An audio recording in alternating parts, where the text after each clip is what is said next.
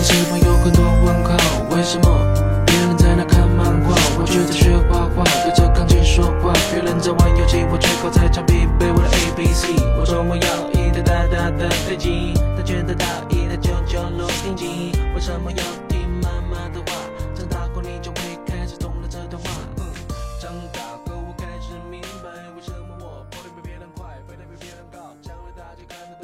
朋友你好我是葛红祥今天呢，我为大家分享的是校长江南愤青的文章，题目叫做《培养孩子这个事情，还是要明白你到底要培养成什么样子》。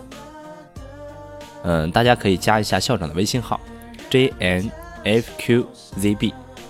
再重复一遍：j n f q z b。欢迎大家来到江南幺五三五茶馆喝茶创业找梦想。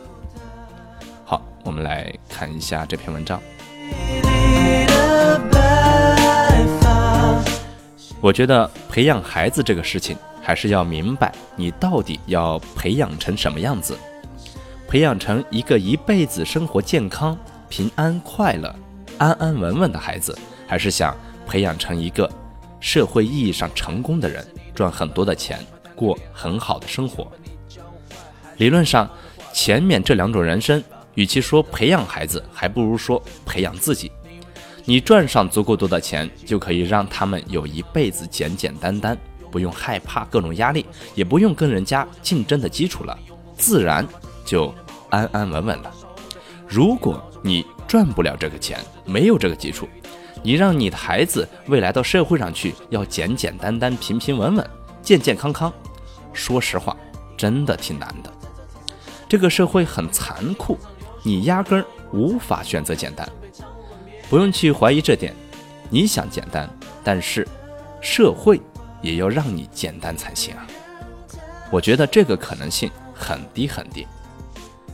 所以，孩子就只有另外一种选择，就是。努力成为竞争中的胜利者。然而，要成为胜利者，很重要的品质就是抗打击能力，承受挫折和压力的能力。这种能力是要通过不断的接受挫折和失败，才能积累起来的。于是，很矛盾的事情就出来了。你一方面希望你的孩子能成龙成凤，一方面又不愿意让他在成长的过程中经历磨难。承受挫折，什么的苦都不让他吃，那么凭什么他能成长为牛逼的人物呢？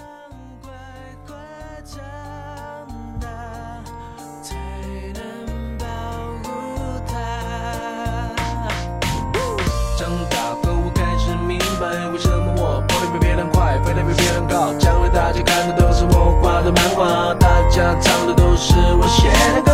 妈妈的辛苦不让你看见。温暖的食谱在她心里面。有空就多多握握她的手把手牵着